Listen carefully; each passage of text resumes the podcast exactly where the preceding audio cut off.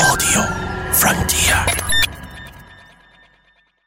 This is Football Daft with Stephen Purdon, midfield dynamo and average actor. Chris Toll, target man, suspicious character. and With the top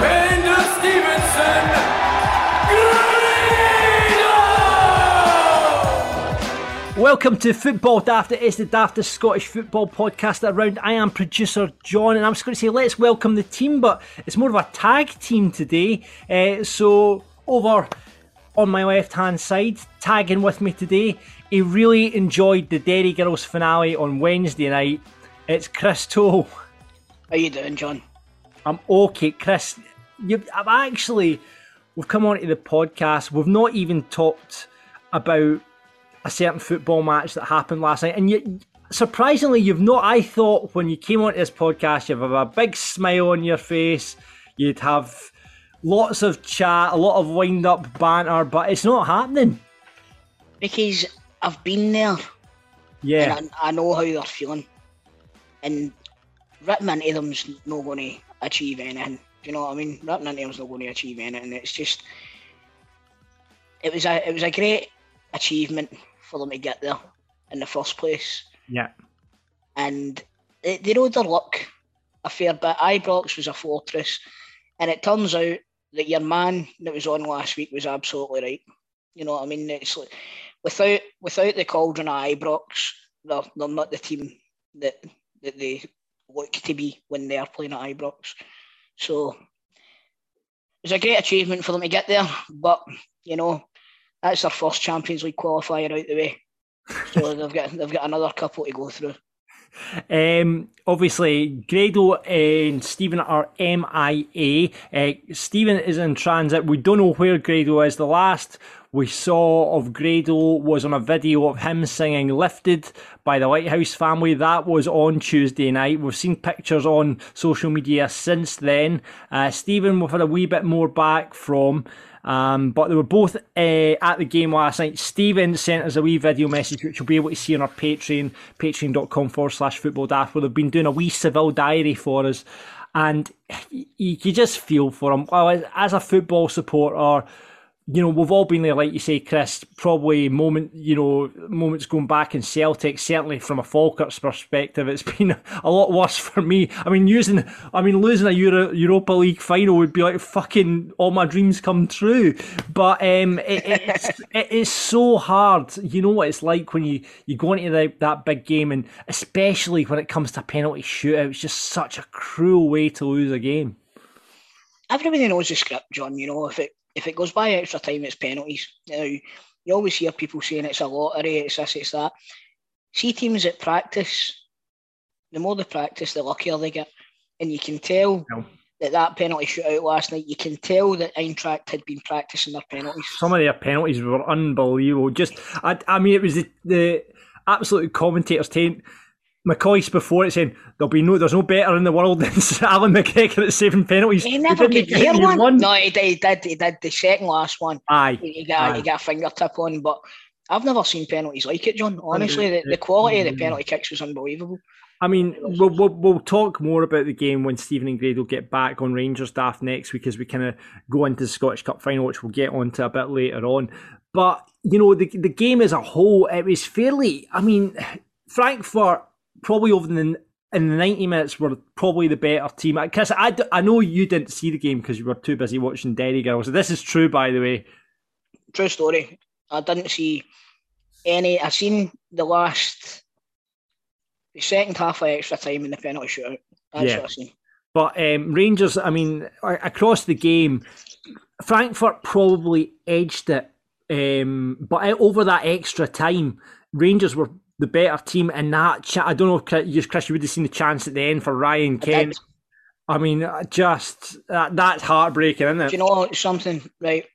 What I was saying earlier on, Rangers rode their luck a wee bit to get to where they were. Right. A lot of their goals were deflections and this, that, and the other. And even their goal last night, the defender trips himself up. Yeah, that was mental. He was like, take a dive. See, when that when Ryan Kent missed that chance, I knew that they weren't going to win it.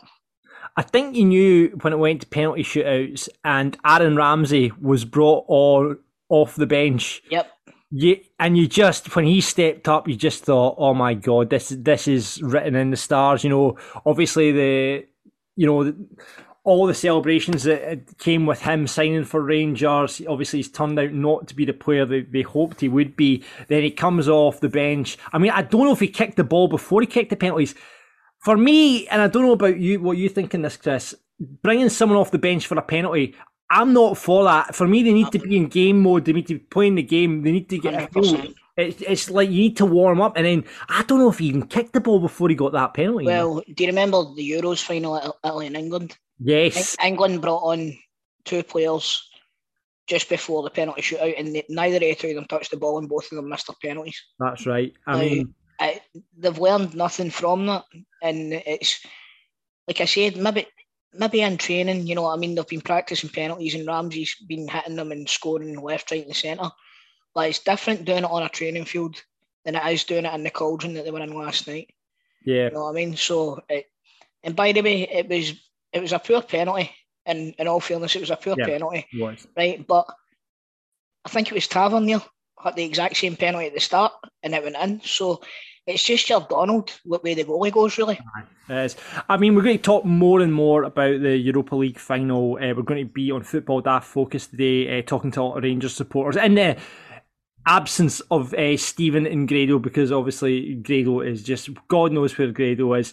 Uh, but we'll be talking to a couple of Rangers supporters on Football Daft Focus a bit later on. I want to get more in depth with them, just see where they're getting on. I think the subs last night were pretty poorly judged. I thought Kemar Roofe should have been on a lot earlier. And actually, when you're bringing on the boy Sands in front of Aaron Ramsey, you're like, what? Strange moves. But I love to talk about. Uh, we'll talk about that with the Rangers supporters when we get to them a bit later on. Um, after the game, uh, Giovanni Van Bronckhorst said, with penalties, it's a lottery. Chris, you would argue against that. Uh, tonight we went on the good side. I can't complain with everything my players gave today. If you play a lot of big finals, you'll have memories that last forever when you win them. But when you lose, it will hurt a lot. I lost a World Cup final. It's a big fucking clang there, Gio. Um, we have to move on. We have a big game on Saturday, and next season we have to start all over again like I say, we'll get into the Scottish Cup final a bit later on in the show as well, talk about that as well. But what else has been happening in Scottish football, Christopher Toll? I'll tell you, the Red Lichties. Oh, ah, talking about penalty shootouts.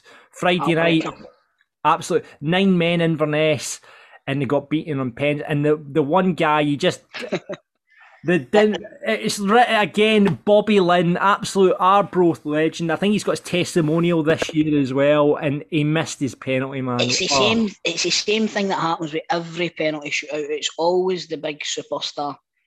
That remember, even going back to USA '94, it was Baggio. Remember? Yeah. It over the bar, the best player in the world at that point, probably. Um, last night, Aaron Ramsey, the big superstar that was brought in for Juventus played uh, played for huge teams and stuff like that. Nobody ever thought that somebody like that could come to Rangers. That's happened. And Bobby Linn, the minute he stepped up, I know you just. I, I went. I, he's missing. He's missing this. I knew it, man. I, I absolutely knew it. I know you. It's, it's a shame, but you know they took it. They took it with dignity. Um, it's a. You'll probably not see Arbroath in that position. Yeah. If ever for a long, long time you know. Yeah. So fingers crossed they can they can get another go next season because it's a bit of a fairy tale, isn't it? Absolutely. I mean, they're keeping the good thing from Arbroath is perspective is they're keeping a lot of those players. I've seen a, a few of them have got bigger, longer deals, and Dick Campbell looks like he'll be staying at the club uh, as well. So that that's good news for Arbroath, and we'll see how they do on next season. It means, however, though, Inverness go through to the playoff against St Johnstone. Chris, what are you thinking there? I really couldn't care less, mate. To be honest with you. oh for God's sake! Uh, no, it's two. It's two teams that just St Johnstone probably on the on on the balance here. They don't deserve to be in the Premier League. You know mm-hmm. what I mm-hmm. mean? Caley Thistle, where did they finish? They finished third or fourth. Uh, in the they finished third.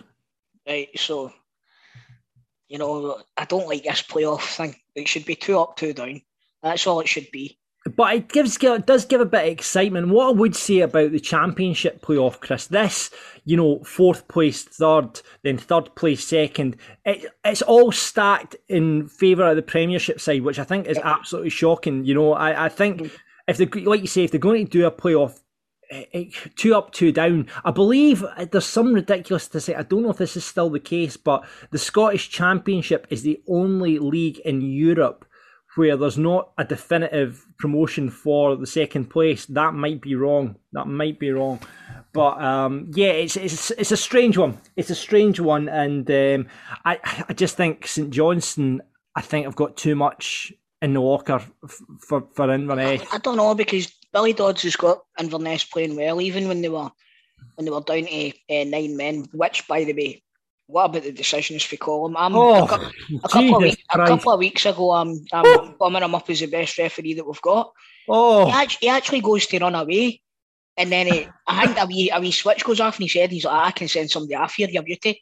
he just runs over and he sends the boy off. It's a shocking decision, man.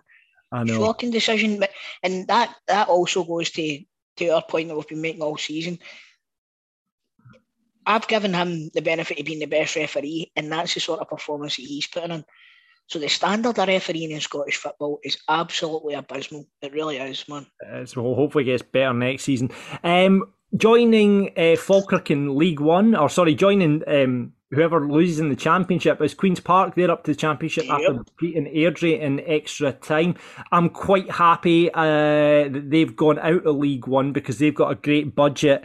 And um, I think they would be troublesome if they were to be left down in League One. So Queens Park up to the Championship, and that can that's two promotions in a row for them.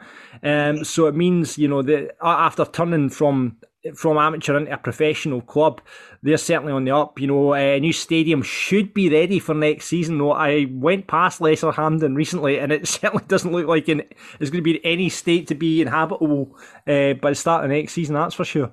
Nah, they might still be at uh, Firhill again. I um, don't. I think this will have said because the state of the Firhill pitch this season. I think this will have said no to it, but we shall see what happens. I'm sure they'll have it. They'll get it sorted uh, for next season. Um, Edinburgh up into League One as well. Looking forward to a wee away trip through because they'll be in Meadowbank next season. The revamped. Oh.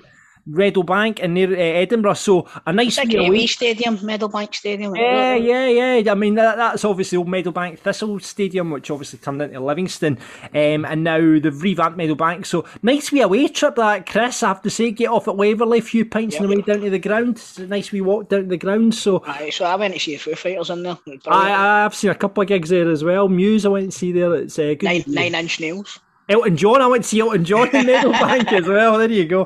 Uh, from Muse to Elton John. Um, so, aye, so that's the, it's all done and dusted now. We've only got the Scottish Cup left and uh, the Championship playoff. So we will wait and see what happens over the next week or so. Uh, other big news just breaking today is that Lee Johnson has signed a four-year deal to become Hibs manager uh, after an incredibly thorough and vigorous search, said uh, Chairman Ron Gordon. Um, he played for Hearts. He played for Kilmarnock. Do you remember him at either of the clubs, Chris? Did he, did he have a baldy head? No, he doesn't have a baldy head. No. Nah, I don't remember him. No. Um, well, anyway, he is been in charge of Bristol City, Barnsley, Oldham, uh, and was dismissed by Sunderland in January. Um, there, I don't know. I have to hold up my hands and don't know much about his time as a manager. Um, but he's, certainly, you know, if he's been at St John, uh, Sunderland, he's going to, you know, somebody else went to Sunderland to Hibs. Yeah, well, Jack Ross. Well, exactly. Exactly. I'm just going to scout down to his, see if we can get his management career statistics and his win ratio. Here we go, Chris. Uh, Oldham 35% win ratio, Barnsley 39, Bristol City 38, and it's Sunderland. He had a 51.3% win ratio, but obviously at that club, it needs to be more than that. So interesting appointment. Um, apparently, you know, Ron Gordon said there were a number of high quality managers interested. We analysed them all thoroughly. The candidates were interviewed in depth before we unanimously came to the decision that Lee was perfect fit for us. You're shaking. The, the candidates were all thoroughly investigated and interviewed until we decided what, which one was the cheapest. That's what's happened there. Do you think there was any truth? I'd love to see if there was any truth in the Keane thing. I, I've, I've heard the as well. Yeah, I've Koku. I heard was getting interviewed. I heard Keane was getting interviewed. There was talk of Jon Dahl Tomasson. The Hibs supporters were getting very, very excited about that. No wonder. Yeah, No wonder. You know what I mean? It, straight away, that, that gives a, a narrative to next season as well. Because Tomasson obviously was a bit, you know, a bit of that with Rangers when when um, they put them out of the Champions League qualifiers. You know what I mean? So straight away, Rangers versus Hibs games are going to be huge events as well. But I just, it, it, it, this just reeks of public to me. It, it does, John. It, do you know what? Do you understand where I'm coming from? See yeah, no, the- I know, I know. I mean, if- again, I, I don't know how good this, how Lee Johnson's going to do. Aye, he might, he might do well, but a 35 average there, you're looking at what maybe at the most 40% win rate as a Yeah, as a manager. It's it's not good enough. yeah. And people people Hibs are a big side, right? But Yeah. there's when you're bringing in people like this, and especially an ex Hearts player as well. What's happened to that club, man? Aye, but it's, it's they've had a. I mean, obviously went through three managers. They're on their third man this season. Um, They should never have sacked Jack Ross. No, they shouldn't have. They shouldn't have. Though Hib support, my, my father was a Hib supporter, and he said the football was murder at the start the season. He was amazed. You know how they did so well at the start the season. He was amazed. He said the football was absolute murder. So, um, I but you, you know you've you, you can't have it both ways. You can either win ugly or lose fancy. Do you know what I mean? yeah, I mean Martin. O'Neill- Look at Martin O'Neill's side. They weren't the best sides to watch, were they? It was fucking brutal, mate. Make no mistake about it. It was a, it was eleven hatchet men that were on the field for Celtic. that is, it's, it's true. It's true. And I mean, you look at Walter Smith's side that got it all the way to the, the UEFA Cup final as well. Just, you know, that's it. Uh, you couldn't see the players, but they were all standing behind a big bus. exactly. Uh, s- but Hibs, they- like Celtic, like a lot of clubs, like to play in a certain way. So I'm sure the Hibs supporters will be hoping for big things next season. Right, Chris, that's what's been happening in football. A bit slow this week, apart from the Europa League final. Um, but let's talk about the daft. Would you like to hear about the biggest misconceptions we have in life? Would you like to hear about the things you really should know about your partner, or would you like to hear a real life horror story? I think we all know what I want to hear, John. I'm standing here looking at a picture of Freddy Krueger. So You know what, let, the us go for the real life horror story, my man. Right, here we go. This is what happened, right? A man found a creepy rag doll in a new home with a note claiming it killed the previous owners. After picking up the keys to his new home in Liverpool, teacher Jonathan Lewis immediately began work on the house. However, when he knocked through a wall under the stairs, Jonathan made a chilling discovery. Chilling discovery. Two beady eyes were staring back at him, and there was a note attached to a rag doll uh, which had blonde hair and painted blue eyes. And it said this, Chris. It said the following: Dear new house owner, stroke reader, thank you for freeing me. My name is Emily. My original owners lived in this house in 1961. I didn't like them, so they had to go. All they did was sing and be merry. It was sickening. Stabbing was my choice of death for them, so I hope you have knives. Hope you sleep well, Emily. Uh, what a prank that is to play on somebody. That's brilliant, eh? Absolutely brilliant. I'd, I'd immediately just turn around and walk out the house. Nope, plenty. That's enough for me. I just, I just love that. Just someone it's, it's clearly been a kid or someone's just been really sick and done that. I love that. Have you pulled any? What's the best prank you've pulled, Chris? Oh, mate. Because you strike me You've as put, you've put me on the spot there. I put you on the spot, or you are, a, you know, in these locker rooms at wrestling that everyone's used to getting ribs played on them. I can imagine you're the what guy doing the ribbon and not getting ribbed. I, honestly, John, I, you've put me on the spot. I can't think right now, man. Well, I we'll put- you, what's yours? What's your favourite? I see. I'm not a prankster. I'm not a prankster. I don't do that. I'm, I'm terrible at that sort of stuff. But you know, we do. We've done. You know, being in radio, we've done plenty of wind up calls, uh, coming up with ideas. Like when I worked with Robin Galloway back in the day. I think my favourite one was when we we came up with this idea. It was on transfer deadline day. So we honestly we tried every fucking club in Scotland. Him, we said right, you're going to be a, a Dutch football agent, and we just made up all these ridiculous play, names like Hertz Fan Rental and all this sort of stuff, right? and we just made made up all these ridiculous Dutch football names, and he was like. Phoned, we phoned up every club in Scotland, right? And we, I thought, fuck it, let's try Falkirk, right? So we got through the reception at Falkirk, and we're posing this agent, and she goes, hold on, the manager's right next to me. I'll just put you on to him. And then Peter Houston came on fucking line.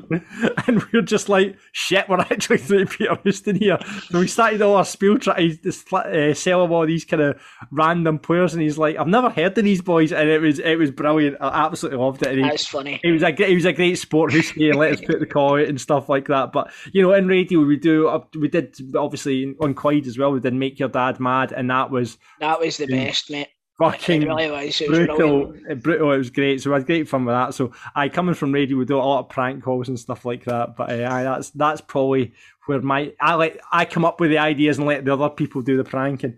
um, that's what happens. Uh, so yeah, that's what is happening in the daft world this week. But what is happening on the show? Well, uh, like I say, we're going to catch up with a whole bunch of Rangers supporters on Football Daft focus on the big question. We are focusing on the Scottish Cup final this weekend as we ask, what's your favourite Scottish Cup final? Uh, no riddles this week because there's only the two of us. We'll have them back next week when Grado returns. And on teammates, it's a still game special. Sanjeev Kohli, aka Navid, is on that. Hey, Chris, do you like the sound of free beer?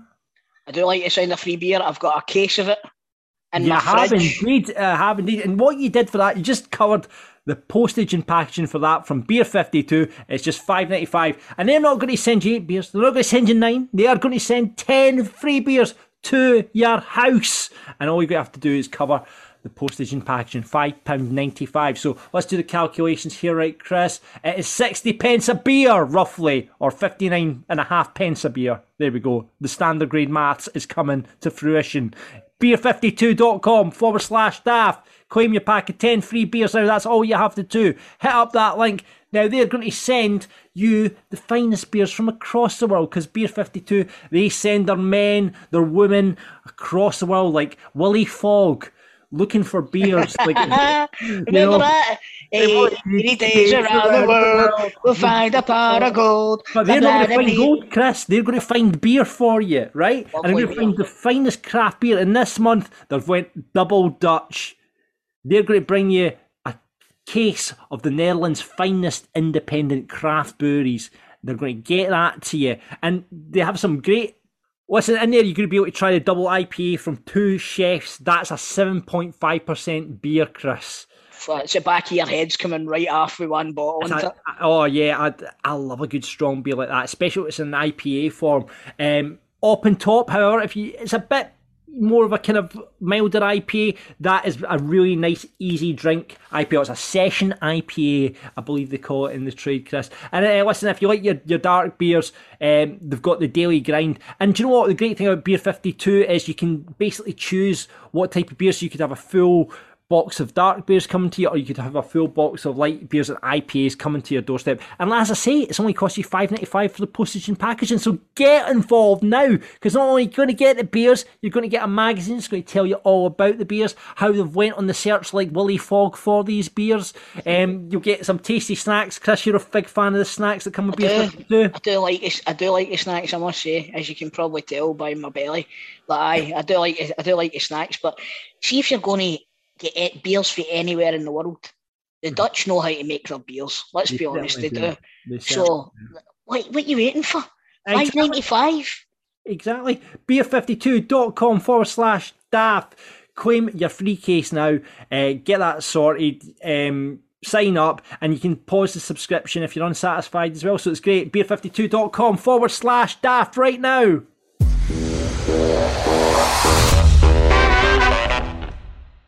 It's now time for Football Daft Focus as we get into the big talking points of Scottish football, and there's no bigger than the Europa League final between Rangers and Eintracht Frankfurt, which happened in Seville.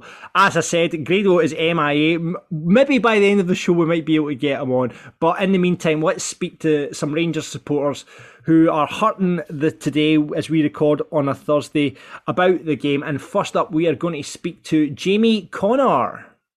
Jamie, welcome to Football Daft. Thank you very much for coming on. Still sporting your uh, Rangers top after last night's game, Jamie. How are you feeling this morning? Uh, yeah, just disappointed, devastated, really. There was there was a point there you think you're going to win it, and then it just the cruel hand of fate just snatches it from you. So, oh no, I, I mean, you you what did you watch it, Jamie? I watched it um around. I was around my dad's house, so I watched it with him. Yeah. Uh, where do you think? I mean, is it? I mean, obviously, the word I'm hearing from a lot of Rangers supporters today is very proud of the team. But is there anything you would have done differently if you were in in charge of that team, Jamie? Um, I, I think there was probably a couple of players that I think maybe probably shouldn't have started. Right. Okay, that's interesting. Like, I, I, I felt it was a bit odd that he went with Wright from the word go. I would have thought maybe you'd go Ramsey or Arfield straight off the bat. Yeah, yeah. I mean, I mean, obviously, had uh, that was the team that uh, played against Leipzig. Leipzig, yeah, yeah. So he's he's went with that in mind. Um, yeah. I, I thought it was, you know, from a neutral's point of view, me and Chris were talking about it at the start of the show. It was unusual that he left Ramsey so late and he brought on Sands before. Yeah, no, I um, thought that was a bit odd as well. Um, I, I, think at that point, you know, when it's it's one each and you kind of well, you need a goal to go and win it to, to bring on a, a defensive substitution, I, I, thought was a bit odd at that point. Yeah, yeah. Um, do you know what else as well? Do you know what baffled me? They they brought Sakala on and then took him back off. Yeah. I think if they had left Sakala on and brought Roofe on. Um, well, I think, then... I think the thing is, Chris, it's um, I, I, don't see why you wouldn't have looked at Sakala to take a penalty anyway. Exactly, I mean, he's a striker. The guy's a forward, the guy's a striker, so it's like yeah, it would have made sense. Is he not going to take one? And so yeah, to put him off for like what three minutes to go of extra time to put probably two of the better attacking players that we've got on the bench on with three minutes to go was was a bit of an odd choice. Yeah. Yeah, any tears shed at the end, Jamie, or were oh, you? Yeah, yeah. You still was there was a lot of tears, yeah, a lot of tears shed at the end. It's quite funny actually because it's a bit like because we obviously tried to get out of Seville, but it was obviously just a hell of a nightmare. Yeah, yeah. I said to the old man, "It's one of those. It's a bit like we weren't out there because when we lost, he went straight to bed." um, I, think, I think half the stadium went straight to bed as well. They didn't even didn't even wait to see them getting their medals. What was was it me or Jamie, did you find it as well? I'd, I'd love to hear from someone that's inside the stadium. I think we've got someone coming on that was actually in the stadium, but it seemed that the Frankfurt uh, fans were out singing the Rangers support, even though it was like 60% of the 60 70% of the, the stadium seemed to be Rangers fans. Yeah. Maybe it was just the audio on the telly or where the mics were positioned. But uh, no, do you know what it was, John? It was the angle of the cameras because see when the, the stadium emptied, it was easily half and half. Right. Right, right. I think there was sections of the crowd that were mixed as well. Hmm. Do you know what I mean? Side. Mm-hmm. But I have, I have seen some criticism on uh, Rangers Twitter today of the of the crowd being a bit quiet. But I'd, I'd, be interested to hear what it was like from someone inside, inside the stadium. But it was just from the telly perspective. It did seem like the, the Rangers supporters. Well, I, I, do remember there was one bit actually watching it on BT where it, it sounded like it was almost like like you could hear Rangers singing and it just cut. Yeah, yeah. So like there was something up with the mics or anything like that. But, maybe, yeah. maybe, it was the content of the fucking songs that we're singing, well, there is that. There is that. Well, Jamie, listen, thank you so much for joining us on Football Daft this week. Really, really appreciate it. Uh, and I guess good luck, I guess, in the Scottish Cup final. Cheers, pals. Thanks, well, Jamie. All the best, mate. Chris, let's move on to our next caller. It is Ryan Dunbar. Ryan, welcome to Football Daft. You've been on before. How are you feeling today, pal? See, to be honest, John, optimistic. Optimistic, optimistic. This is good, Ryan. You're taking something from the negative. I like this. Why are you optimistic, Ryan? Because I don't know if you looked in the Discord. I had a wee chat with Toll before I come on. I said, and I'll be I'm prepared for ridiculous for this. But last night and the journey we've had this season, I don't see any reason as to why we can't do that. We won't do that again in the next five to ten years. Christopher Toll, you disagree with this? I do disagree. This is this is this is a one off, man. It's a one off. I, I know I know for a fact for a fact that I'll never see Celtic in another European final. I know for a fact mm-hmm. I won't. So I don't I don't know where you're getting this from. I, I, I really don't. It's you you rode your luck the pretty much the whole way to the final. The last three rounds, I wouldn't lo- say they rode their luck. They Chris. did, they did, John. They lost, they lost away from home the last three rounds, right? I thought that I thought their performance, for, for what I seen, I watched the highlights afterwards. I thought they played pretty well. Um, like John says, maybe over the first ninety, Frankfurt were the better team, but in extra time, Mhm. Rangers were definitely the better team, and they were unlucky. Any any other night, that cross into Ryan Ryan Kent, it's a goal. It just, you know, I mean, it just so happened that uh, Mhm. that the what do you call it? The, Ta- was it Taft or something? What was the goalie called again? Kevin Trapp. Trap, Trapp. That's what it was. He he was he was kind of lucky, but you know, like I said to John at the start of the, the start of the show, you kind of make your own luck in these situations. And I thought when you get the free kick right at the end, I was like, "This is Hmm. written. It's absolutely written in Aye. stone." Tavernier's putting this into the top corner, but again, again, the, the goalie managed to save it. But he's were unlucky, Ryan. He's were unlucky. But I, I don't, I don't see he's getting that far again. To be honest with you. Oh, I've just set myself up for another one of the fucking. Yeah, of course you have, centre. Chris. Of course you have. Yeah, of course you have. Uh, Ryan, so just I guess give us get your give us your summation in a in a kind of sentence. What how you feeling today? All right, to be honest with you. Uh, obviously hurting. But listen, we go to a European final. And we never, we've not just got to a European final. Two European finals in 20, less than 20 years. It's saying something. That for a, a club of our size and stature, and I'm going to say it, even to, to 2003, including Celtic and that, for the two Scottish clubs to be in three European finals in the 20 years, inside 20 years is just outstanding. Clubs of size size should never be in that situation. I, I, I know what you're saying, Ryan, but I disagree because I think they're two massive clubs, mate. They're two massive clubs. It's what I will say is clubs, clubs with our resources shouldn't Mhm. shouldn't be doing that. But Celtic That, that's Rangers, because we belong in a European competition, that's it. Now, I just hope and pray that in the, Champions League group stages, in pot one, out comes Frankfurt, and in pot three, out comes Celtic, and then see how I, I, we- I think we're in pot, pot four, mate. Doesn't matter, I just want to see how Jack Frankfurt play Celtic and see how you get on.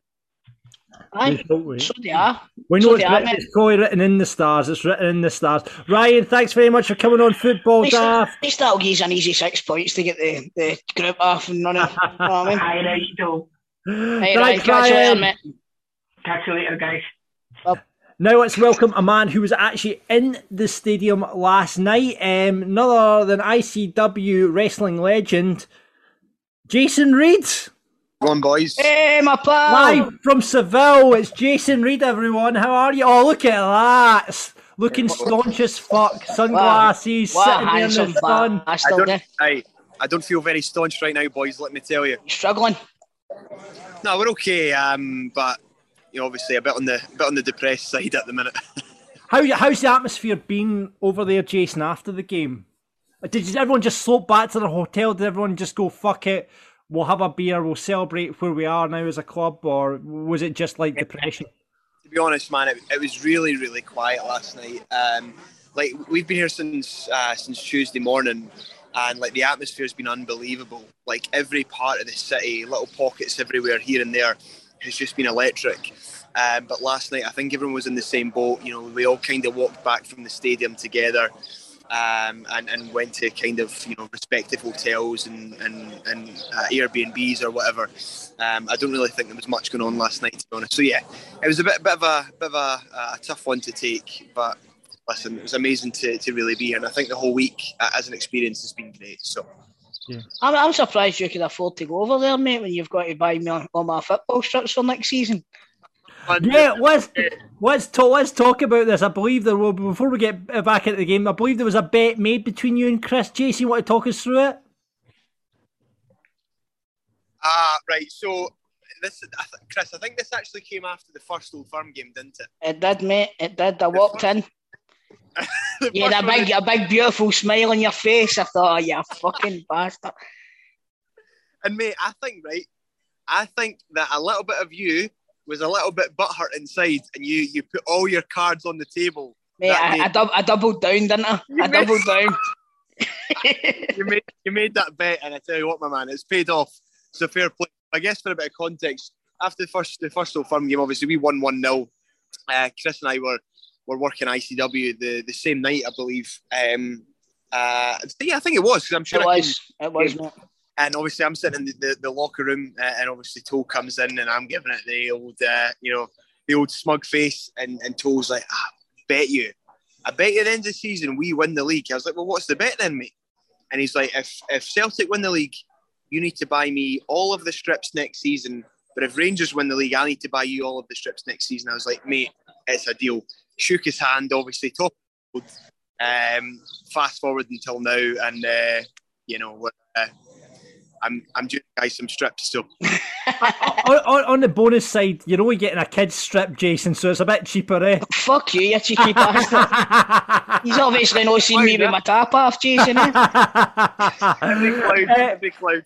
Jason, let's talk to what was the atmosphere like in the stadium last night? I mean, it, it seemed incredible on the, the telly.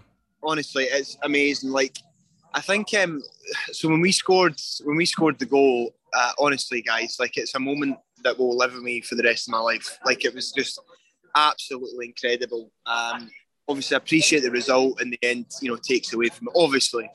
But um, you know, to be there um, in the stadium, cheering on the team, scoring in a European Cup final, uh, was just amazing. Um, obviously, things got a bit tense um, towards the end. Obviously, when they when Frankfurt equalised and we go into extra time and penalties, um, and and yeah, obviously, as soon as they score the winning goal, then of course, you know, everyone's hearts sort of sink after that. You know, uh, there's only so much. There's only there's only one way you can go after that. You know, and it's it's pretty much down. But yeah, in terms of like an overall experience, not even just like in the stadium, just the full week has just been amazing. Um, I, I'll take it to the grave with me. You know, it's just it's just a real shame about the, the final result. The game, the game itself, Jason. Um, we, we, we, me and Chris were discussing it earlier on. Is there anything you would have done differently? Um, we spoke to Jamie there, who said he would have wouldn't have had Scott Wright start, and some questionable substitutions. Or anything you would have done different? Eh, listen, I, I like. I think like you know, obviously Scott Wright's he, he, he runs for the jersey and he works for the jersey. You know, there's better players. Yes, of course, he's maybe not the player that you'd you'd pick from a catalogue. You know, if there was one. But but listen, I, I, I don't mind Scott Wright starting. I, I do think, in hindsight, I think Roofe should have perhaps came on a little bit earlier. Yeah. Um, I think when it came on towards the end, the impact was clear, you know, straight away. Um, it was the long ball over the top. You know, he took it down, controlled it, and he gets the shot in. And that's the one, obviously, where Kent has that that kind of the chance and the goal. He makes an incredible save. But yeah, for me, if there's one change we could make, it would certainly be having Roofe come on a lot earlier. Even maybe have him on come on instead of uh, Kala when he came on, because you know we brought him on to take him off again. Um, so I think that'd be the the one change, and obviously uh, maybe uh, not have Ramsey take the penalty, of course. But um, apart from Yeah, that, yeah. I, I, think, I, I really don't think there's too much to argue with, to be honest. I don't know if you guys Yeah, have. We talked about the Ramsey situation. Surprising that obviously Sands came on in front of him, and obviously we were talking about that whole thing of when a player is brought off the bench to take a penalty, and you know they're not kind of in game mode, if, if you like. You know, they need that time to get into the game. Yeah. You know? Yeah, I mean, and it's difficult because you know if you if you think on paper, you know, if you've got a, a penalty shootout for a European Cup, um, and there's a list of players that you want to take a pressure penalty, Aaron Ramsey is probably quite up there. Um, you know, being frank. Um, but you know, it wasn't to be. Any one of the guys could have missed that penalty. It's just really unfortunate that you know, obviously his was the one that that, that um, yeah was saved. Yeah, my dad said to you at the start of the, the season, here's uh, you'd be committed for this sentence at the start of the season that Rangers at the end of the season will be in the Europa League final and Aaron Ramsey will miss the winning penalty. That that you get committed for saying that at the start of the season. Uh, no, it, it, it's mental to be fair, and I think like this, this, there's so much conversation that takes place, like from both sets of fans in Glasgow about what would you prefer, like you know, the, the a European final or the league. and I appreciate it. It probably changes somewhat now that we've lost. Yeah. Like to obviously experience that final has just been incredible. Um, you know, I think both sets of fans are really lucky in that they're able to see their team like win the league. Um, whereas we're not maybe also not as fortunate to see our teams compete in a European final as, as regular as that. So, um, yeah, I, I- I think I would definitely take this experience again. It's just a real shame that we weren't able to, to get over the line. I know. Well, you better you better hope that you get to the European final next season because you aren't winning the fucking league. I'll tell you that for nothing. No more bets on no more bets on strips, brother. That's not. uh, do you think the team can pick themselves up for the Scottish Cup final? Because it could go one or two ways. That this is our season now, the Scottish Cup final, and picking up that trophy. This is our season now, or it could go the other way. That they- they'll find it hard to pick themselves up from that defeat. It you know, oh, do you, what do you think it'll go, Jason? Do you know what? It, it could be hard. Um, it could be very, very hard because I don't, I don't doubt for a minute that the players are probably just as gutted as the fans. Um, you know, so it, it's going to be hard to, to to pick themselves up for it. But unfortunately, you know, playing at a, at a club like Rangers, you have absolutely no choice but to to pick yourself up and uh, and go again. You know, this is the, the obviously last game of, of this season, a chance to win some silverware. You know, a, a trophy outside of league, which we've not been able to do, obviously in, in a number of years, which everyone knows. So, yeah, to, to finish off on a on somewhat of a high would be would be a decent end to the season, I think. So let's Is it is it true that Rangers winning the Scottish Cup would be the biggest achievement for a Scottish team in history? I tell you what, so that's been what uh, seven minutes. I expected that a lot sooner, so fair play.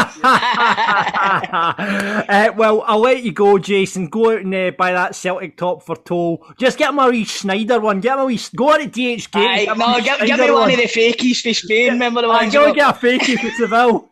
I tell you what, so the deal was I had to buy him the strips. There was nothing in the clause about what's printed on the back of them. My man- Ah, yes, well played that one, Jason. Thanks for coming on football. Dad, All the best, mate. Enjoy the rest of your trip. Pleasure. Chris, see you next weekend, my man. Thanks very Yeah, much. will do, buddy. All the See you soon. Bye-bye. guys. Cheers, cheers. See, Chris, we got by without Grado and Stephen talking about a game. That's it for this week's football daft focus. We'll have more next week. Football Daft's big question. Right, Chris, Rangers need to pick themselves up this Saturday, as we spoke about there, as they face a very potent Hearts side in the Scottish Cup. Uh, first chance to win a Scottish Cup since 2009 when they beat Falkirk. I hate bringing that up. Um, though the Jambos have yet to register a win against the Ibrox side, the games have been pretty tight between the two of them, and it should be a cracking match, I think, between the two sides. The Ewan Cameron final, as we're calling it, Hearts versus Rangers. Aye, he's, Um, sit, he's sitting right on the fucking halfway line, that guy. Uh, yeah, it was interesting that actually uh, tried to get um, Ewan on the show to talk about uh, the final this week, but he's actually he's away over celebrating a big birthday. I won't say what which birthday it is uh, in Portugal, which he he flew into to Faro. Uh, which isn't far away from Seville, so It's not, it's not far away. it's not far away from Seville. So, but uh, he's going to be watching. Get this: if you're heading over to Faro for us, you know, a wee break this weekend, look out for Ewan, who's going to be watching the final in a Rangers pub. So that should be interesting. Uh, so yeah. Ewan's going to be watching the final over there, but it should be a cracking game. And this week we thought we'd ask who, what is your favourite Scottish Cup final? Quite simply, what is your favourite Scottish Cup final? Chris, have you got one? I think I've spoke about it on the show before, John, and it's probably the, the cup final that got me interested in football. And Oh, I know what you're going for. I know what you're Dun- going for. Dundee United and Motherwell. Yeah. It was tremendous, man. It, it really was. For, for the start to the finish, it was all action, fucking blood and thunder the whole way. It was great. And I'm sitting down thinking, I love this. Uh, This is brilliant. This is exciting. Is that I what got you into football then? Yeah. More or less, mate. Aye, to be That's honest with you, aye, it was more or less what got me into football. And I remember watching it Manty's house, and funnily enough, my cousin was taping it. Like he was, he was recording it on the on the video. and anytime I would go up to my aunties, I would look the video out and put it on and watch the full game again. That's brilliant. Yeah. Aye, I loved it, man. I loved it. I mean, Surprised, it's surprising that I never ended up a Motherwell fan after that is surprising. I mean, obviously you took after your dad, though, supporting Celtic, didn't you? Uh, my dad had a big hand in me becoming a Celtic fan, but uh, we'll not we'll not talk about what what what I was before I was a Celtic fan. Right. Okay. This this could be very interesting information that's never come out before. well, eh, I'll be honest with you, John. I, when I was five years old, I supported Rangers, mate. I had the strips. Oh my god! It- Hold on a minute. This revelation is this is the Stephen and are aware of this. Aye, I've told them before. Aye, they know. And I actually I sat in because when when I was a young boy, right, like they, they didn't think I was going to make it. They thought I was going to die. Yeah, right? right. and on my on my fi- on my fifth birthday, um, my mum and dad took me to Ibrox. Um, for my dad's. Oh, I remember you telling this story. My dad now, was my dad was always a huge a huge Celtic fan. Obviously, he was he was in Lisbon and what have you. Um, but he, he didn't mind the fact that I had I had decided I liked Rangers because my cousins were Rangers fans, Right. and and I was because my cousin was a great footballer and stuff. I was like, I'll support Rangers as well. I was only five, do you know what I mean? I didn't know any better. Um, and my mom and dad took me to Ibrox for my fifth birthday, and when I got there, it was there was like photographers and all that for the Daily Record and everything.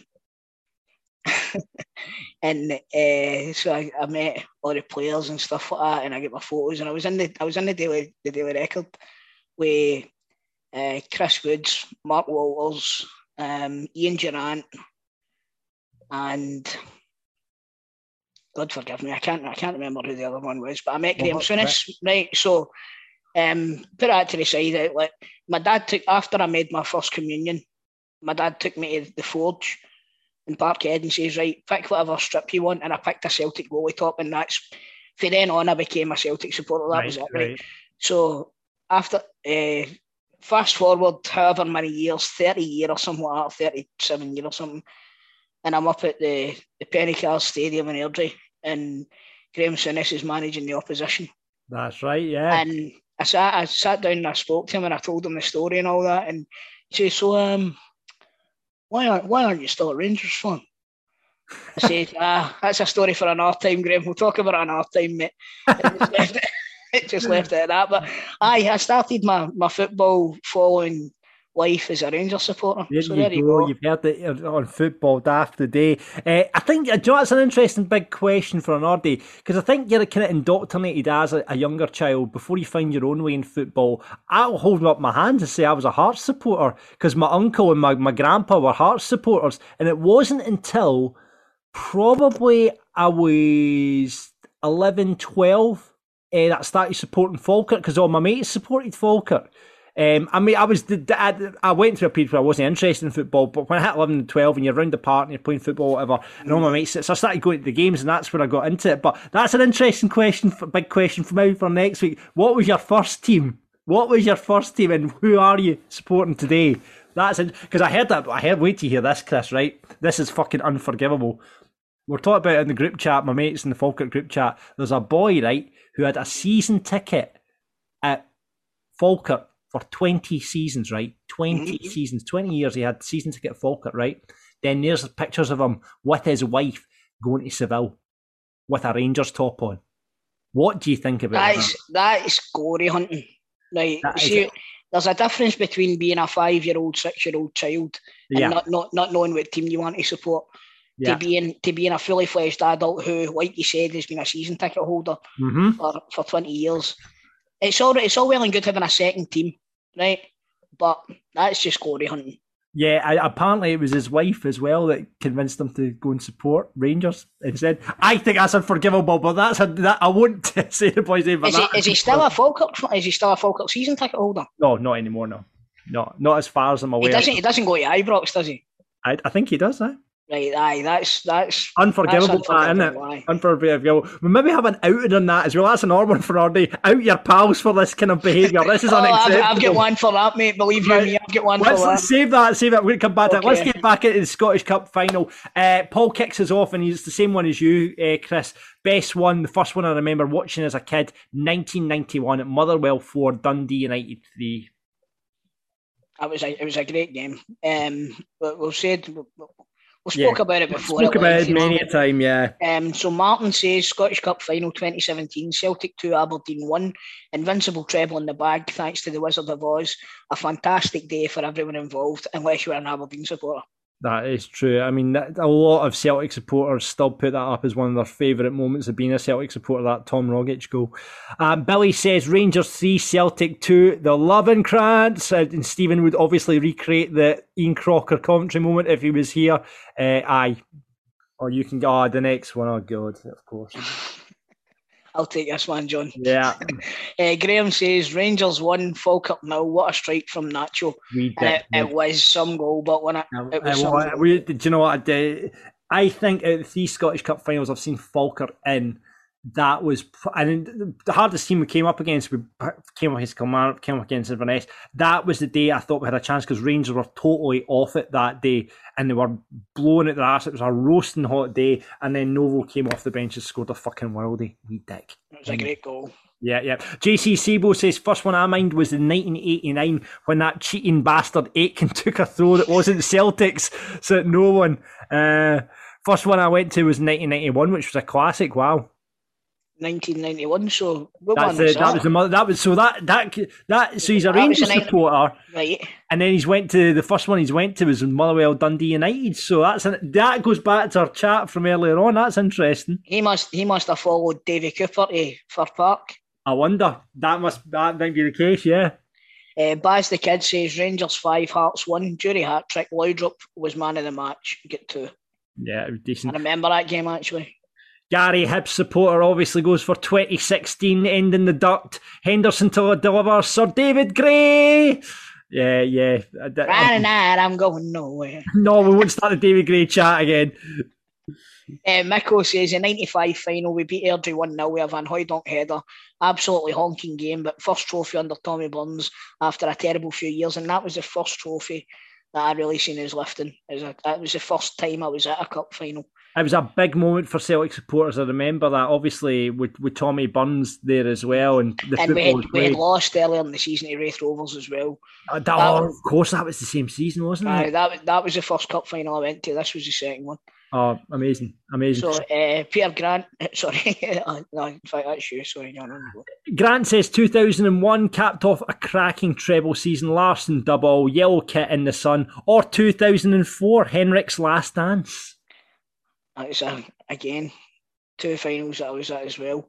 Um, great. Larsson's the last one with Larsson was. Oh, d- yeah, we tear in your eye at that one. it was. Do you know Tom Rogic leaving is the closest I've felt to that again.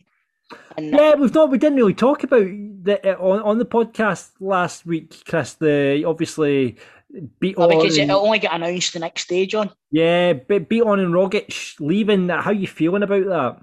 It's like I said. Remember we were talking about most underappreciated players in your team, and I, I had said that for me it was Nir Bitton at Celtic. Yeah, Um, great player, always done well when he was called on. Never caused any hassle. Enjoyed a red card now and again.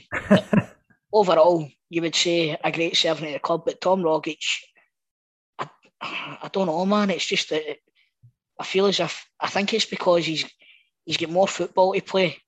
It's not the end of his career. You know what I mean? He's not. He's he's got more to offer the club, and it's that's a gutter for me to be honest. yeah, with you. yeah. You're surprised that he went away, you know, because he's got a year left in his deal, and you thought they're looking for money. I'm presuming there's been a wee handshake and saying, "Listen, he's probably going back to Australia." I'm assuming, I think I think he's probably wanted to leave at the start of the season. right? And then and just said, if you give me one season, we'll let you go for nothing. yeah, You know I mean? it's going to have been something like that. But he's, I mean, he's been what a servant for the club. And Chris, you- in modern day football, you don't get No, n- now guys that do nine years at a club, do you? I mean, no, it- you don't. it- it's, it's so well done to Tom Rogic. Uh, you can probably you'll hear more about Celtic on Celtic Daft, which you can hear uh, from this week as well, where Chris and Ryan go onto the feed, and you'll be able to hear all that chat. Oh, you cut you cutting that last one out, John? I What's that? No, oh, sorry, we got one more to go. I was Oh, wondering sorry. because I was I was thinking that you were definitely cutting it out due to the fact that it's Gilgamesh says Inverness ah. humping Falkirk in 2015 in the middle of the banter years. Right now, Gilgamesh, right? It wasn't a humping. It wasn't a humping. It was a 2 1 1, and it was absolutely a fucking knife in my heart, that one. That was the worst one to take because we were up a man. Um, Peter Grant equalised, and I turned to out saying, We're fucking winning this, by the way. we, are, we were on top, and then it was about three mistakes with cracks, the goalie, uh, and who lost it in the middle of the park. And it was just like, oh, just heartbreaking, heartbreaking. So that is certainly not my favourite Scottish Cup final, I'll tell you that much.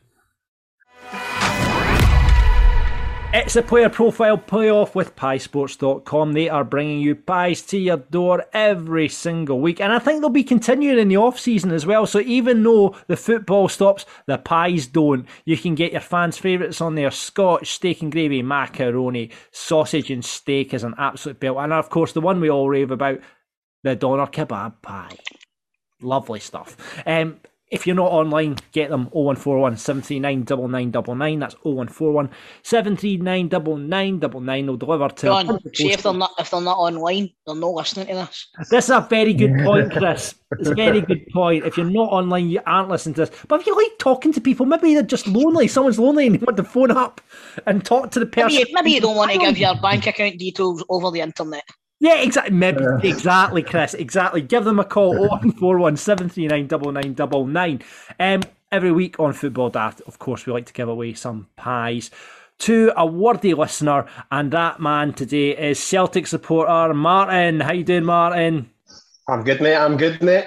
How you doing Obviously, there's, there's obviously no Rangers supporters left in Scotland, so it was clearly going to be a Celtic supporter this week on the on the pie game. Oh, Um, it's got to be. The I want pie to game. Chris, watched Derry Girls last night. Martin, did you watch the game? Ah, well, I thought it was quite. It was quite hard on them, wasn't it? I mean, North Northampton put in a good shout, and they just lost the playoffs. I mean, they didn't really perform well in the first leg, so they're only No. themselves to. So, but did did you watch the Rangers game? I should have rephrased that. I was watching the scores. Let's just say that I was making sure they didn't lift that trophy. But when that penalty shootout came and old Hod McCrutches came up for that penalty, that was just magnificent, wasn't it? That was Yeah, just. I'll tell you something, right? I was sitting watching the second half. I only seen the second half of the game, uh, the extra time and the penalties, right? But my missus was filming me through the through the penalty shootout, and I didn't know she was doing a sneaky one, right? And I'll, I'll tell you something. Oh, I, nobody will ever see th- this footage. Nobody will. Oh, ever come ever on, see. Chris! I think, to- I think the patrons have got to see this footage. What do you, what do you call the boy that scored the winning penalty? What was his name? Uh, B- Bora. Bo- Bora. Borey? Yeah, Yeah, see whatever his first name was. yeah. I'm, t- I'm talking to the telly as if he's my pal. Come on, you. Say his name's Carlos or whatever. Ah, come on, Carlos. You can't miss this one. son. Come on, come on, you. Please. And then, but then my next door neighbour's a big Rangers fan, right? And he's they've after the final whistles went, fair play to them. They're out in the street and they've got their fucking flares and everything, and they're just having a party. Do you know what I mean? So fair play to them, man. Fair play, Baron. please, I had to, please, ce- I had to celebrate. And, oh, sorry, on you go. I, I- we, want, we need to see this footage, Martin. You need this needs to be available to the patrons, Chris. Come John, on, it can't come be, on. mate. Listen, I would get cancelled. I can edit. It's okay, Chris. I can edit. No, it. I, I'm not. I can- no, listen, no. Right. Okay. Okay. right. Have you seen the video clip of the guy in the hotel and he's surrounded by Rangers fans? They scored that mob scored the goal. He's bouncing up straight away. Fucking roundies. Honestly, it was a full, a full Rangers fans there everywhere. He's the only Celtic fan jumping about with his son. It's brilliant. What a hero. Brave, brave man, brave man. Brave man, that's a brave man. Anyway. Anyway, right, let's get toning about these pies and see if we can win you some pies here, Martin. Um, right, you'll know how the game works. I'll, it's a bit different this week. So basically, Scottish Cup final weekend. I am going to be looking for players that have scored the winner in a Scottish Cup final. Okay, I'm going to give you this kind of description of the game, and you've got to tell me who was the scorer. Okay. Um, Fuck's sake, this is going to be hard. This one. it's not, Chris. It's not. It's not. You'll you'll get it. Um, right. So basically, that's the game. What's your buzzer going to be, Martin? Champions. Chris. I know you're good. To, I mean, I can never remember that. Uh, Belinda. Belinda, Belinda, you went for Belinda. All right, okay. uh, right, so first the two wins, guys. If you come in and you get it wrong, play continues with the other person. Here we go. This striker scored the winning goal for Rangers after they were pegged back to 2 2 after going 2 0 up against Queen's Park. It was his second goal of the game and came from a header from a DaMarcus Beasley corner. The score finished 3 Champions. 2. What you got, Martin? Yele- Yelovich. It wasn't Yelovich, no. Melinda, Chris. Boyd. Well done, 1 0. Queen's Park. Mr. Sad face. That was that was that. Tell you what, that was a good game as well. Queens Park against Rangers back in the day. That was a cracker. Right, you better be quick in this one, boys, because this is a Celtic one. Uh, this was to be Martin O'Neill's last game in charge as Celtic faced Dundee United, who are Melinda, That's- Right on them. Thompson. Oh. oh, well played. You pulled that one out the bag. Well played, Martin. It's a whitewash, man. Two 0 Oh, that's what I was. That's what I was dreading. But I couldn't. Have, I couldn't have lost it to a better person. To be Yeah, fair. well, Oh, we go, there you Martin, are. there we That's nice. He's buttered you up, Chris. Are you going to give him the pies? No. I'll, I'll share them with you. All right then. All Oh, you there can you have go. a prize, man. There you go, uh, brothers in arms, brothers in There arms. go. Brilliant. Well, listen, uh, thanks a lot for coming on, Martin. And remember, Uh, if, cheers you, for having me. if you want pies, you can sort them out. Piesports.com. Chris, it is time for the football daft moment of the week, and last week's results are in.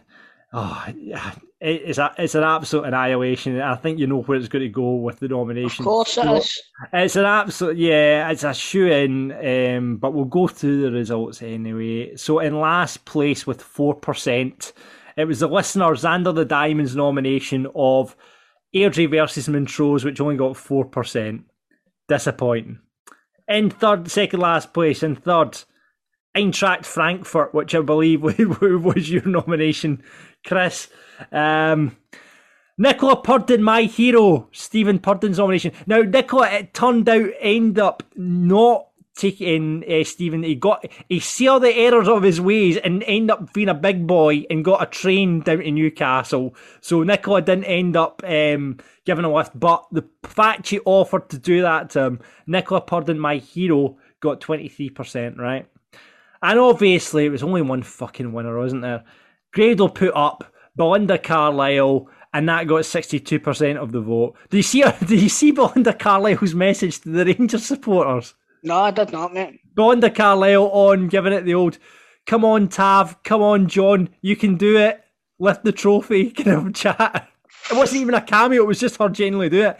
Obviously, she's playing a gig in Glasgow in the summer. Obviously, I mean, it's going to be really, really funny that gig. So everyone's just going to be standing about like, oh, because it'll all be Rangers supporters at this gig waiting for one song. So she there, she'll be up doing circles in the sand and all this sort of stuff, and finishing up with "Heaven is a place on earth," and she'll not even get the chance to sing it. Surely they can change the words to that, to uh, Sands.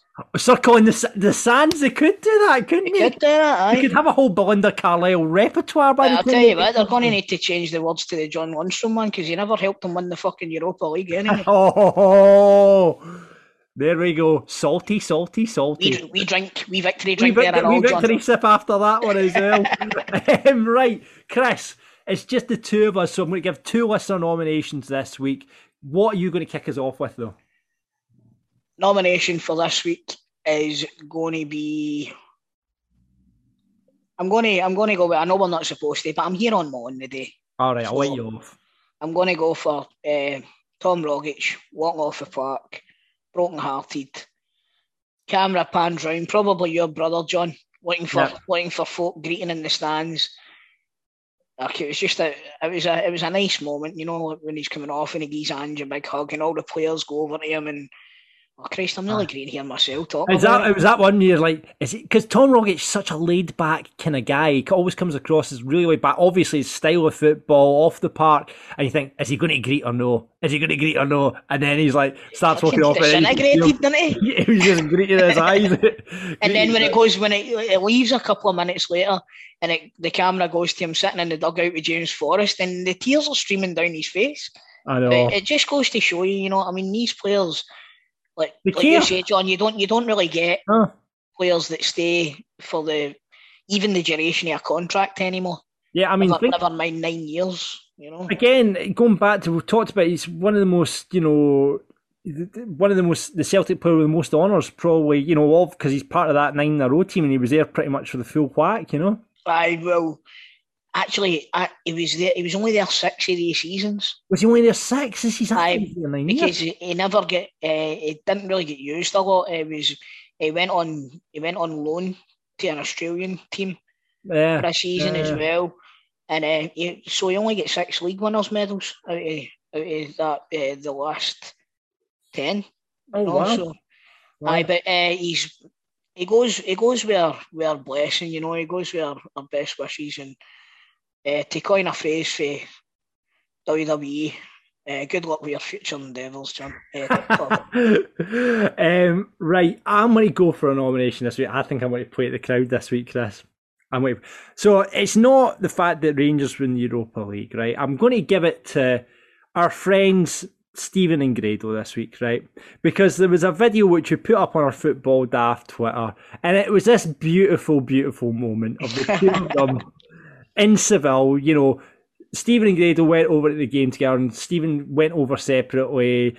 And then there was this moment where it was like when Harry, you know, that moment at the end of Sleepless in Seattle when they go up and meet at the top of the building. It was a bit like that as they were calling across. Grado saying, "I'm away to find Stephen," and then you see him round the corner, and there's wee Stephen waiting there, looking around for Grado, and you just hear Bob, Bob, and the two of them come together in this warm embrace. I'm not having it, mate. It was staged.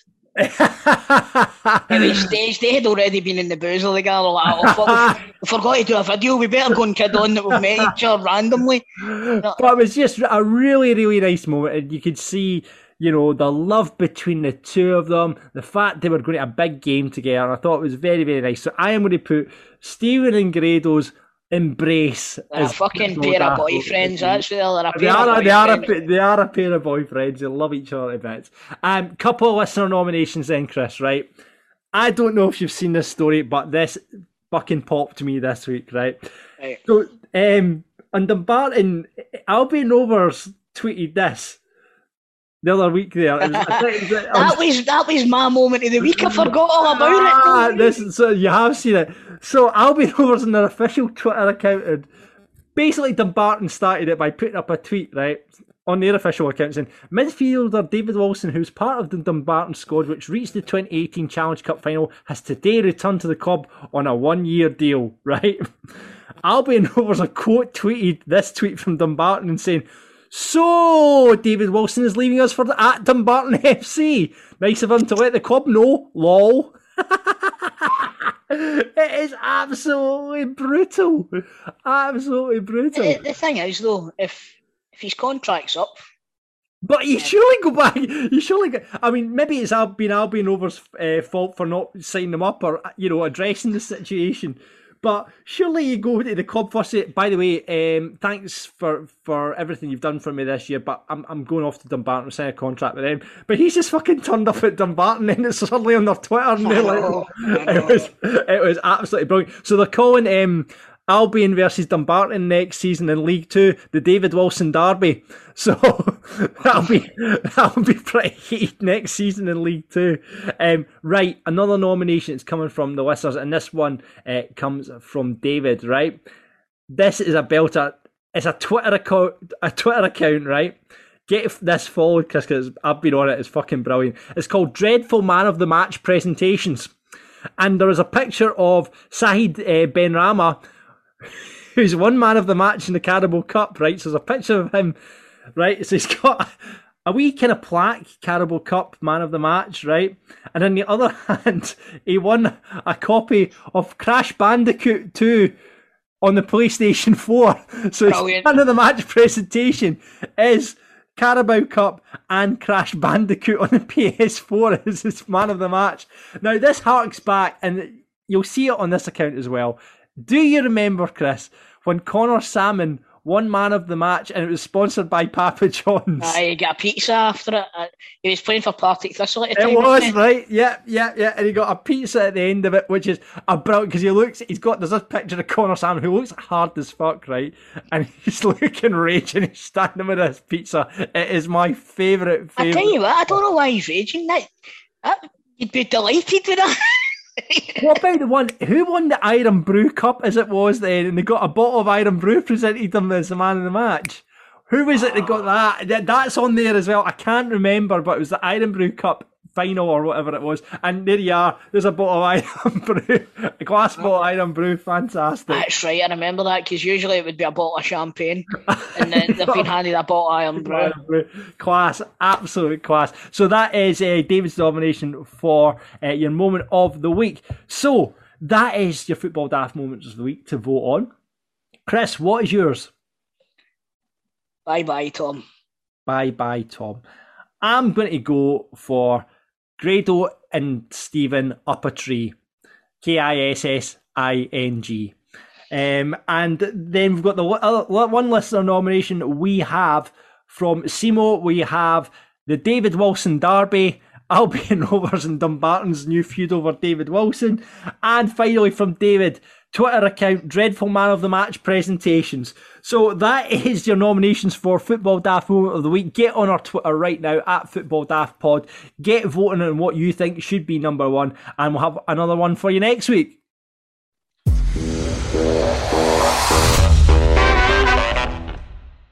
Remember now, you can get more content from Football Daft on our Patreon. And up there right now, Chris, we have the Seville Diaries. Though, I have to say, we got part one, we got part two. You've seen them, Chris. You know, we've had the journey of both Grado and Stephen Henty Seville. We've had a, them pissed on the Tuesday. However, it did go very quiet on the Wednesday.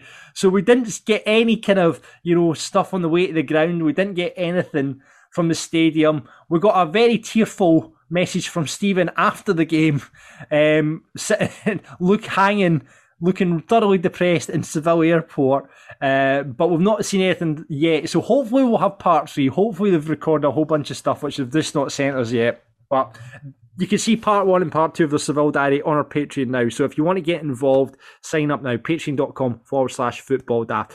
Big news coming soon on live shows. We're hoping to do something. I'm in talks with a great venue to do it in. So I'm hoping I cannot fucking wait. If we can get this live show happening, it'll be an absolute belter. We're really looking forward to getting that. Uh, we're also going to have a reorganised FIFA tournament soon um, because Oh, Stephen- that should have been today, shouldn't that it? should have been today as we record this podcast on the 19th of May. Uh, but obviously, you, the Europa League final got in the way of that. So we'll be reorganising that. So if you want to get involved with that, just sign up to our Patreon. You're going to get the video version. You're going to get Rangers and the Celtic Daft video versions. You're going to be able to get cameos from the boys. All that stuff is available now at Patreon, patreon.com forward slash football daft. And obviously, up there at the moment, you get access to all our previous posts, including our teammate section. Uh, and this week, or it was about a year ago actually, we did this interview uh, with Still Games, Sanjeev Kohli. It was a cracking interview, great chat, and we asked him a lot of questions about Still Game. Worst dressed. Well, I write with Donny McLeary, and see, the thing is, I, I, I don't say that it's an insult because he doesn't. I, I care too much about what I wear, and Donny couldn't give a. Donny, flying- doesn't he? Didn't he know? Donald Doesn't? Duck does, yeah. I mean, it's mostly kind of science fiction T-shirts and cargo pants, and that's fine. Best of luck to him. It's not how I roll. But Mm-hmm. um, I, I'm, you know, I, say- you, he, he refreshingly doesn't care what he wears, so I'm going to say Donny McLeary. Good on him. Moniest. Moniest. Oh, mate. I've I worked with a couple of actors. I, I can't even name them, but we were in a production together, and they clearly thought they were the stars of the production. And, and the weird thing Was, he, was, was, was it, was it Jordan Young? no, you haven't worked with either of them, and none none of you worked with either of them. But I, I can't name them because I really don't like them. So what was really funny was was that it, this was 15 years ago. So everyone's on the wiki. What did Sandpit have gone 15 years ago? But the um, they came from down south, and Halen Pace. I'm not going to say no, but it's not. that. but the um, they, they look, they were very talented actors, and uh, but they clearly thought this was their gig, right? And what was funny was was that we were out filming once. We were on location, and all this swarm of kids came over to get pictures with me, and honestly, their noses could have been more out of joint. Love it. Um, Love so that was that was quite funny. Brilliant. That's I love brilliant. that. I love But no, it. I can't name them unfortunately. So uh, Helen Can't Pace. I'd be, Can't let's- let's name say them, Helen but- Pace. I'd be gutted if I thought Helen Pace for a pair of bits. They were good, man. Aye, Was it Peramoni Sam and Mark? fuck. Was it Sam and Mark? Was it Salmon Mark? Was Isn't it that Salmon the Mark? of uh, fishmonger? Salmon Mark. Was it was it Dick and Dom? I'd be annoyed. I'd be annoyed if they were they were Aye. pleasant. I like Dick and Dom. That'd be a bit heartbreaking if they were money. That would be. Dick and Dom? Aye.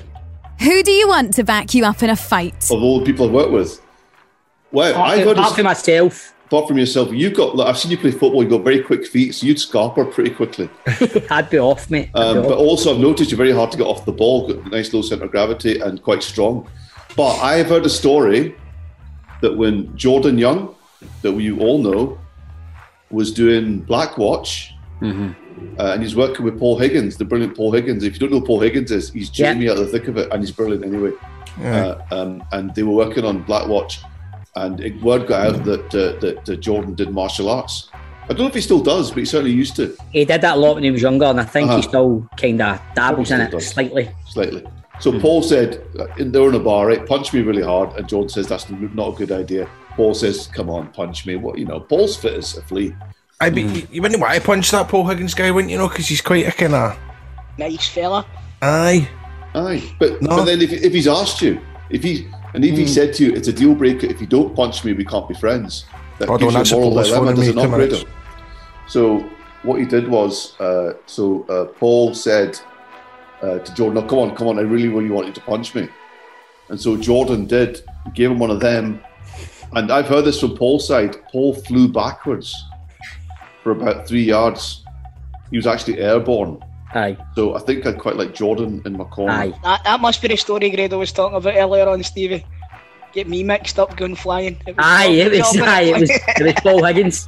So Jordan, I so I've been, aye, I've, aye, I wouldn't, I wouldn't The like. thing about Jordan is he's Really? such a nice fella. He's he's not going to get involved in a scrape. No, he's got a temper, but he's got a temper. He's got a short fuse. I've, Short n- fuse. I've never I've never pushed him. Pa- I see. I'm quite passive aggressive myself. Aye. I'm one of those guys that will hold a grudge for 30 years and then you know I'll show up at your funeral and you know I'll, I'll say something then. Do you know what I mean? So, Listen, all you standing around here crying, that man was an arsehole. exactly. Jordan Young is the answer to that question, and the next question brings more nicely to the next question. Best looking? Best looking. I, okay, right. This is interesting, right?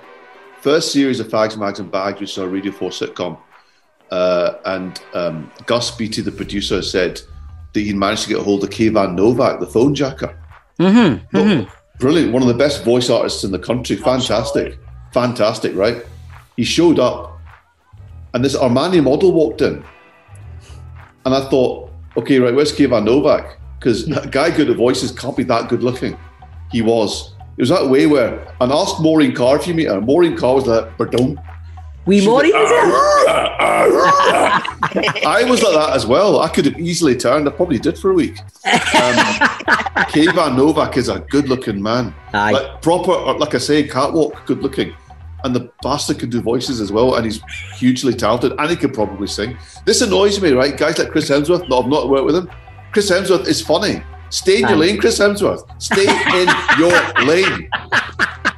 Best you've played with? I have to say, when, when when I was doing scenes with Dawn Steele, I mean, I was already on the back foot because I knew she was brilliant, and then I'm playing a partner, so I've got loads of scenes with her, and I mm. just watch her being so brilliant, and then just like cut, and then she's obviously then we're talking about Tupperware, and then we're back on, and she's back in the moment. I saw her cry at exactly the same point in, in the same scene in five takes, and I think the reason we did five takes was that certain Stephen Purdon kept laughing. Wouldn't it be No, me, it maybe Scott it Fletcher, been- mate? It was Scott Fletcher. She and you two get together. Um, but I have to say that that was pretty amazing. Um, I, I've had, I've had the. See, I did work with one of my heroes. It was Steve Coogan. I'm in a show. I'm in a film called Stan and Ollie. I'm in it for one scene. Remember And I watched- well. I went yeah, to the premiere. Oh, because you were there at uh, Coke Ridge. I went to the premiere, aye. Aye. So how good is Steve Coogan as Stan Laurel? So good, man. And how good is how good is John C. Reilly as? There I, I as well? loved the film. I thought the whole film was tremendous. It's a beautiful film, isn't it? Yeah. It's, it's an under-promoted movie. That that movie should have been in the Oscar running and stuff like that. Well, It do you really- not think? Well, do you not think, Chris, that there's so much affection for Lauren Hardy that it was underpromoted? Mhm. People would have absolutely flocked to see that film. I think. Absolutely. Um, Absolutely. I went. You're right. It went under the radar a bit, but I would recommend it to anyone. I mean, ignore the Asian guy that's supposed to be the manager of the Glasgow Empire, right? The rest of the film is brilliant, and they are fantastic. in I it. bet you were the only one that got a cheer. I know. when you when you came up on the screen, know. everybody was like, "Hey!" Ah, you got to play the Ouija card now and then, you know. What I mean? Who never gets the round in? Me, I am. I am as tight as Nigel Farage's ass, uh, Mr. Gale Bulgaria. Um, no, I, I, I have this kind of genetic tightness that comes from an immigrant family, and also my dad's really tight. I had to be actually trained by my own wife to, you know, why are we not taking the gift that person's ass? It's not the Asian way. Just gonna buy a gift, but it's, you know, why are you not buying around? But because I'm also the youngest of three boys, I was always like, what's everyone else doing? And, uh, so um, I'm, I'm trying to mend my ways, but I, I think I'm probably the tightest person I know. I Yeah, think we uh, one of the first times I met you was in the GFT, and you were sitting in the bar. And I, Waiting. say, I says, "Can I buy you a beer?" And your, Uh-huh. eye, your eyes lit up like a My fucking. Christmas tree. you know, I'm sitting there giving off that vibe that, that, that I'm Scotland's Scotland's uh, most favourite shopkeeper, and I shouldn't have to put my hand in my pocket. and it generally works. Biggest bam up merchant. Biggest wind up merchant. Um, oh, now Paul Riley. Paul Riley, and now what was it? He he managed to get a fake number plate onto Mark Cox's car, which just said ball bag, and Mark didn't notice for a full day, and he was getting flashed and waved at, at the, on the M8, and he thought, "Oh, I must be looking particularly handsome today." But Paul somehow, to this day, I don't know where he got it, had got this uh, ball bag number plate onto his car, and I don't know how he managed it. So, Paul, he's lucky he never get done for it. no, I know, I know. Because you could, on a technicality, you could absolutely get done for that, couldn't you? Aye. Uh, so I know Paul's a bit of a wind-up merchant. Also, Greg Hemphill as well. Aye. He brought he brought this thing up. So we were rehearsing for Still Game Live, and we were rehearsing at this kind of gym hall just uh, just in town in the church. And uh, he brought this spray that his son had bought online, and it's actually called Liquid Ass. Have you heard of it? Aye, smell, is that not the stuff that smells like shite? It's, it smells. I'd say more like it's more like vomit. It's more like the. It actually smells like a gym floor. You know, like every gym floor smells like vomit, and then Aye. Johnny put sawdust on it. Aye. It was that, but to the power hundred, and it's to the extent that he, Greg started a story that it was either a pigeon trapped or a dead body trapped in the vent. And the smell was that bad that it was believable. And then when Ford and Greg were doing the, the kind of the, the media rounds to promote the show, he took it with him. And I'm pretty sure when I'm John Mackay was interviewing them, they sprayed it in the studio. And if you watch it back, John's face, he's, he's very professional, but you can see him like that. His eyes like that, like like Jim White reading Autocue. Like his eyes are going like that. Like, what the hell is going on here? And uh, they, they managed to keep a straight face apparently. So uh, Greg's Greg's a bit of a prankster too. Top shagger. Okay. Hmm. I'm, going, I'm, I'm going to slightly redress the question Mm-hmm. and say, who do I think is the most attractive person that I've worked with in terms Okay, of? so we've got a best looking one as well. No, no, no, no, no, no. no but, but look, best looking doesn't equate to that. I'm, I'm talking about like animal magnetism and, and the person who probably is most successful in exploiting that animal magnetism. I think it's probably Richard Rankin. Aye. Aye. Now, I've not strictly worked with Richard Rankin, and I'd love to because I think he's brilliant. I've said this to him. I've said to him that he's he's very good at just being natural on screen, and that's a hmm. real trick. I mean, anyone that's done continuing drama, right, like most of us have, know how hard that is. I think hmm. Richard is very good at it. But also, I, I mean, I've heard stories. In fact, I think Jordan told me once. He said Richard Rankin never really leaves the room alone. You know, he's just hmm. he's just and and and, and the thing is, when Richard and I, because I, uh, the uh, last couple of years when the Baftas have been on in Scotland, I've been doing the red carpet um, interviews. And me and Richard have a total homoerotic thing going on where, where he totally chats me up and I totally take it. And uh, it's really quite it's quite something to behold. We've got this thing, this kind of yearly flirt-a-thon going on. So, I, so I'm, it's almost like I'm locked in his beams and I know what it's like to be, you know, in the eyes of Richard Rankin. He's a very attractive man. I was I was on the same flight as him in New York once, and aye, you can you can totally see it. Oh, Definitely what you're saying, man. How many trips did you make to the bathroom? Don't know. He was he was, he was, he was in he was in college. He was in college. I was in first class.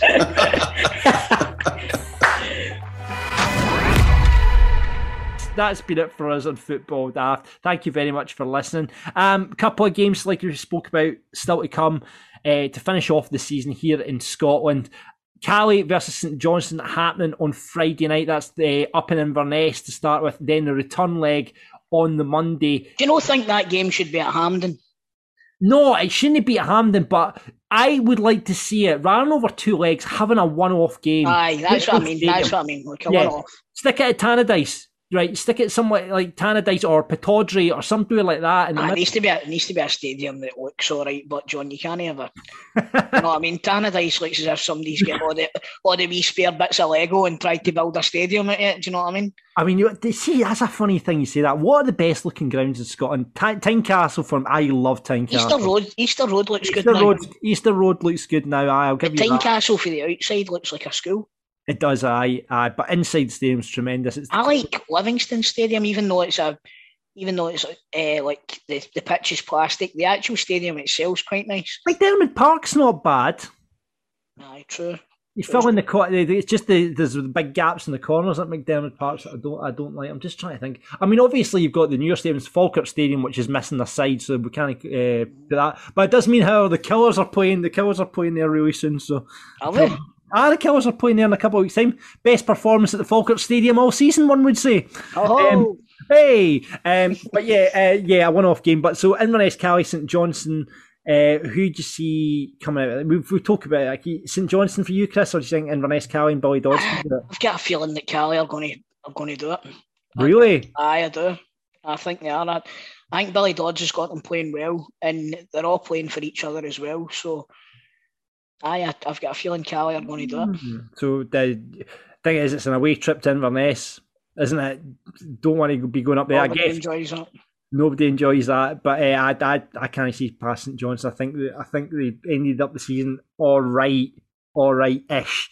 Uh, but I think their players they've got. I mean, you look at. I mean, it's pretty much they missed. You know, like the, the boys that went down south, McCann and what have you. But Aye. I, I don't know. I don't know. I think St John's have got enough in it to, to stay up in the Premiership. And then uh, the Scottish Cup final on Saturday, of course, three o'clock kickoff. We asked Jason, we talked about this. Can Rangers pick themselves up uh, and do it against Hearts, or do you think they'll find it hard and Hearts will be able to do them? You remember when they had the games against Leipzig and Celtic, and you said if they lose against Celtic, they'll beat Leipzig, and if they Yeah, yeah, I remember. That's that. the way I feel now. Yeah. The fact I think the fact that they've lost the Europa League final is a huge, huge bonus going into this game because I think they'll rebound for it, and I think that they could hammer Hearts on Saturday. Oh, really? Aye, I do. I think I think it could be three or four. Right, okay then. Um, well, I, I, I don't know. It's hard. It's hard one. call. I think it'll be a cracking game. I think it'll be a really good game. But I think Rangers are going to find it really hard to pick themselves up. The only the one thing is uh, the disappointment of losing. Fair enough, but they've also went through 120 minutes in Yeah. that in that frying pan, yeah, City. Yeah. You know what I mean? So The atmosphere will be really interesting. I, I mean, I think the Rangers supporters, i'll again, got the supporters will go one way that they're still feeling hurt from Wednesday, and it'll find it hard to, to lift that. Or do you think half of them will still be hungover, mate. Well, that, that is that's very true. That is very true. So yeah, it should be good. But I think Hearts might just edge that. I'm sorry, Grado and Stephen. Um. So yeah, Oh, final games of the season this weekend, and then we kind of wrapped up. Uh, last Rangers staff will be next week, um, and then football staff will be going still going with the podcast because we don't really talk about football much in depth. Other podcasts may quit for over the course season. We don't because we just talk mostly daft stuff anyway. So we'll keep going. Um, but you can uh, get involved, like say, patreon.com forward slash football daft. Get all the content we've got up there. Uh, what we're going to call this week's episode, Chris? um, one and a half men. One and a half men is a good episode title. Brilliant. We'll go with that. Uh, until next time, here on Football Daft, we're up the road. Audio Frontier.